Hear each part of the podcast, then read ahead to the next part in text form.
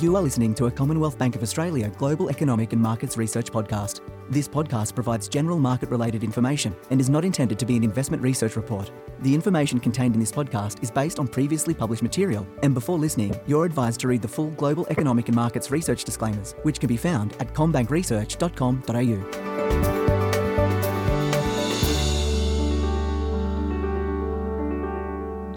Welcome to the Global Economic and Markets Research Podcast. My name is Belinda Allen and I'm a senior economist here at CommBank. And today I'm joined by our head of Australian economics, Gareth Aird. Gareth, nice to have you on on the post election Monday.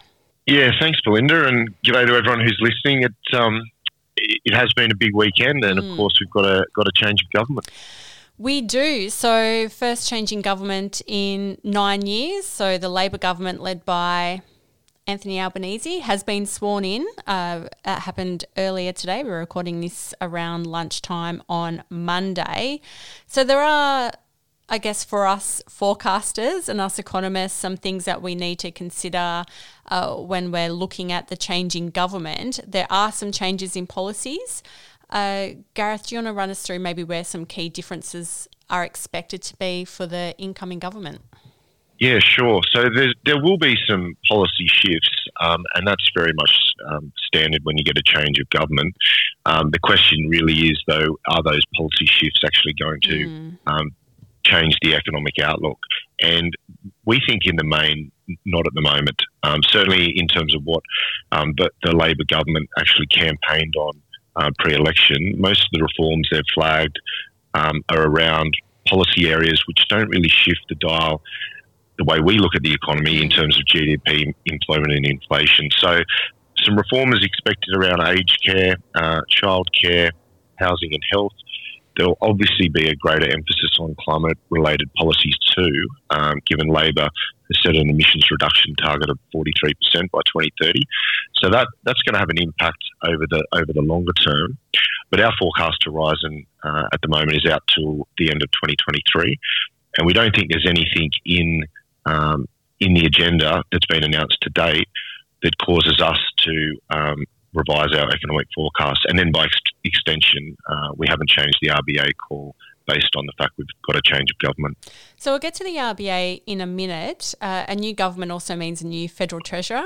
Uh, so incoming treasurer Jim Chalmers, who has been around for quite some time, worked for Wayne Swan uh, during the global financial crisis, has been sworn in as as Treasurer. So we expect him to deliver a ministerial statement when he comes into Parliament in June, but we have another budget to look forward to, don't we?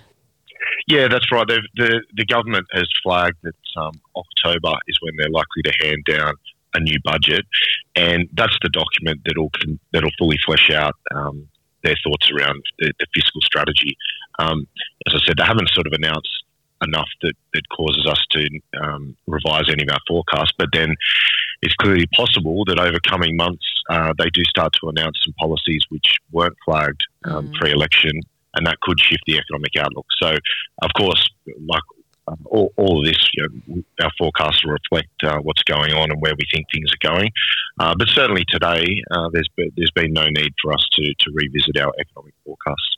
So, just on those forecasts for readers, we have GDP growth of 4.4% as at Q4 22, and then a slowdown to 2.6% as at Q4 23. The unemployment rate is expected to hold at around 3.75% over our forecast period. And we'll touch on the latest unemployment figures very shortly. But obviously, we have had that lift in inflation from here. And that's probably one of the main differences since the, the March budget. There has been a significant shift in the inflation outlook. So we're probably going to see some changes between the March 2022 budget and the October 2022 2022 budget uh, when that is released later this year.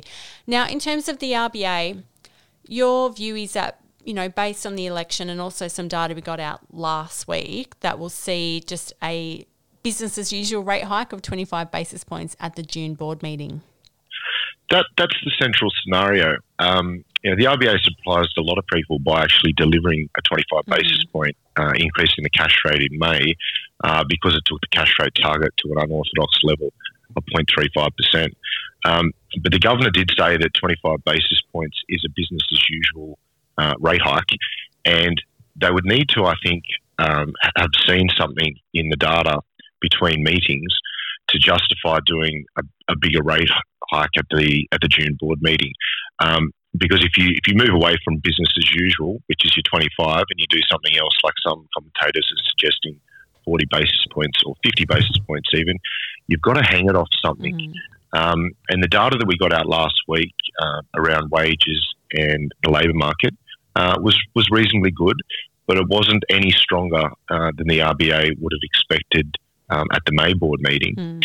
And then on top of that, uh, we, we've got a change of government, which means if the board meeting straight after we get a change of government, the RBA delivers a not as uh, a business not as usual rate hike of more than 25 basis points, they're implicitly saying there that they've changed their assessment around inflation or the, the risk of higher inflation, um, because, given we've had a change of government, because there's nothing actually in the economic data that we've had over recent weeks that would validate a change in the assessment of, of the inflation outlook.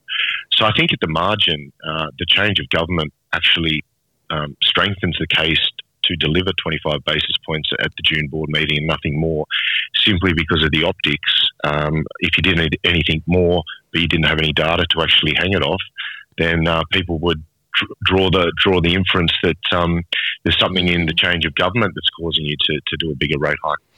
Let's touch on that data from last week. So we got the wage price index data uh, for Q1 22 and the April labour force data. Now, employment rose by just 4,000. The unemployment rate held steady at 3.9%, but we did see that significant shift between uh, full time and part time work, didn't we? We did. Um, it, it, was a pretty good um, employment mm. print, all, th- all, things considered. Uh, we're a little bit surprised that employment only rose by 4,000, but compositionally, it was very strong. Um, a big increase in full time employment of 92,000, while part time employment fell by 88,000. And the unemployment rate held flat at 3.9% because the ABS uh, downwardly revised the March unemployment rate to 3.9%. I think what was interesting though is that the underemployment rate um, continued to decline. Mm. And I think you can sort of connect the dots there and say you've got a lot more um, people now in full time work relative to part time work um, as a proportion to what we had pre pandemic and we've got an underemployment rate, which is measuring all those people that have a job but are looking for more work, uh, that has come down quite quite materially. So, I'd suggest what's happening there is that people that were previously looking for more work and couldn't get it, and were considered part-time workers, are actually getting those extra hours now. They're being counted as full-time work by the ABS because as long as you do more than 35 hours work in a week, you're full time, and that's being also then reflected in that lower underemployment rate. So, whichever way you slice it, the, the Australian mar- uh, labour market is looking very tight at the moment, and that should um, translate into higher wages growth, but it's just taking a little bit of time for that to happen. It is. So we did get the Q1 data out uh, last week. So the wage price index rose by 0.7% uh, in that quarter. So the annual rate stepped up to 2.4%. So that was a little bit below ours and the market's expectations, where we went for a 0.8% lift in the quarter up to 2.5% for the year. It looks like wages are rising but in a small proportion of people and jobs. Yeah, it's, it's exactly right. Mm. Um, it, it was a little bit underwhelming that the wages data. Um, there was a, an increase of 0.7% on the quarter, but if you if you look at it to two decimal places, it was a lift of 0.65%. So it only just rounded up to 0.7%, and that's exactly what we got in the December quarter, where the wage price index rose by 0.65% also.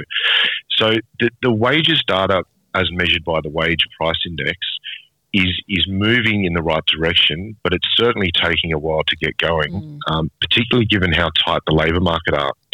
And, and it's interesting because uh, earlier this year, um, when Governor Lowe was making for the making the case as to why it was so important to wait for wages data before raising the cash rate and data on labour costs, he spoke a fair bit about um, inertia in Australia's mm. wage setting process.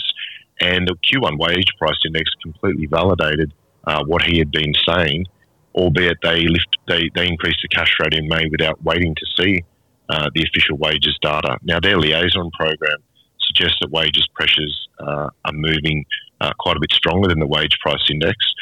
but the wage price index is still the official data, and it, it looks and lines up very similar to what our internal data at, at the bank is saying, and that is that wages are moving up, but it's it's it's not broad based, mm. and therefore what you're hearing is a lot of anecdotes of individuals who are changing jobs or getting you know really strong pay rises in certain industries. But if you look across the economy as a whole, um, the wages pressures are nowhere near as strong here as they are in some other jurisdictions.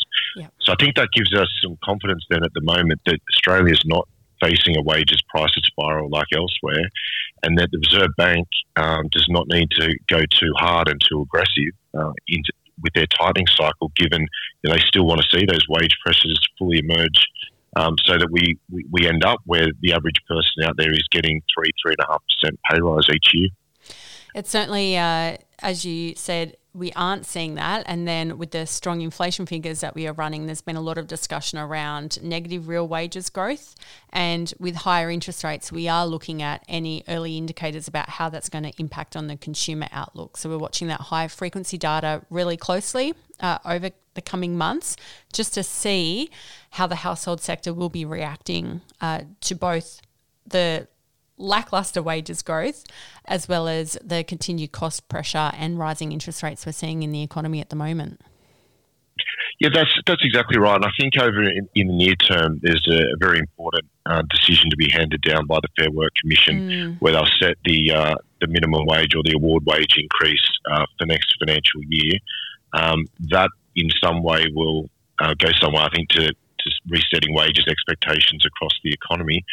Um, but you know, the, the, the, odds are that they'll deliver something um, relatively sizey compared to the recent past, and that's basically required if we're going to see wages uh, really reset across mm. the board to the kind of levels that the Reserve Bank had been saying um, right up until this point was actually necessary for inflation to be sustainably within the target range. Because if you don't get the wages growth moving moving higher, um, then what what we'll have is a household sector which will feel like they're going backwards, um, while ever that um, gap between wages and inflation persists. It won't persist indefinitely because eventually um, that it would it would um, lead to lower consumption and that would pull down the rate of inflation. But certainly in the short run, um, households are probably not going to be feeling particularly good about things given real wages growth is negative. And then, of course, the Reserve Bank uh, is, is, has its tightening cycle underway, and that'll probably have an impact um, where home prices fall. So it's a, it's a fascinating time in a lot of ways because some of the economic data looks incredibly strong. Um, but you know, we do have a, a, an interest rate tightening cycle underway, and I think, um, as we've flagged before, it means you've got to put a little, a fair bit more weight than usual on some of those forward-looking indicators of the economy to get a better sense of how this is all going to play out. We will indeed, and we'll uh, continue to discuss that with our listeners. But Gareth, the next couple of weeks will be extremely busy. We get the Q1 GDP printout next week, and then the RBA June board meeting the week after. Thanks so much for joining today. Thanks, Belinda. Now, you can read Gareth Aird's report on the election outcome, which was published on the 23rd of May 2022 on commbankresearch.com.au. And you can also read our write ups of the April labour force print and the Q1 wage print data at the same website.